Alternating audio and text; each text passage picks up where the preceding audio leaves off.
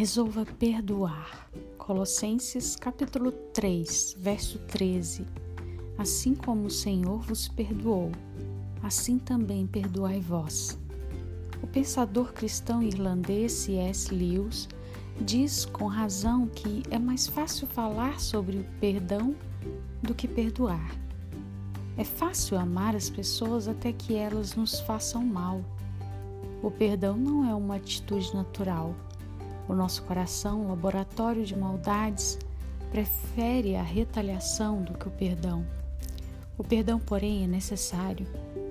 Uma vez que não somos pessoas perfeitas, nem nos relacionamos com pessoas perfeitas, teremos ocasionalmente queixas uns dos outros.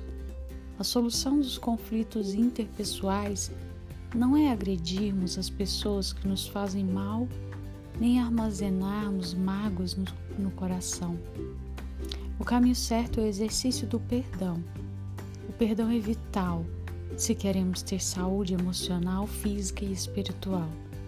Quem não perdoa não pode orar, ofertar, nem mesmo ser perdoado. Quem não perdoa vive prisioneiro da mágoa. O perdão, porém, liberta, cura e transforma. O perdão é maior do que o ódio. O perdão constrói pontes de contato onde a mágoa cavou abismos de separação. O perdão abre avenidas de paz para nossa alma e nos torna parecidos com nosso Pai. Por isso, o apóstolo Paulo ensinou: assim como o Senhor vos perdoou, assim perdoai vós. O perdão não é um sentimento, é uma atitude resolva perdoar. Tome a iniciativa, mesmo que você seja o ofendido. Dê o primeiro passo, seja livre e deixe a outra pessoa livre. Oremos.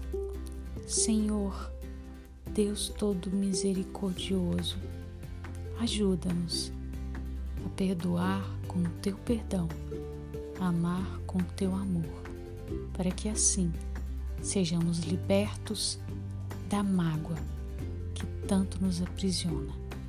Em nome de Jesus. Amém.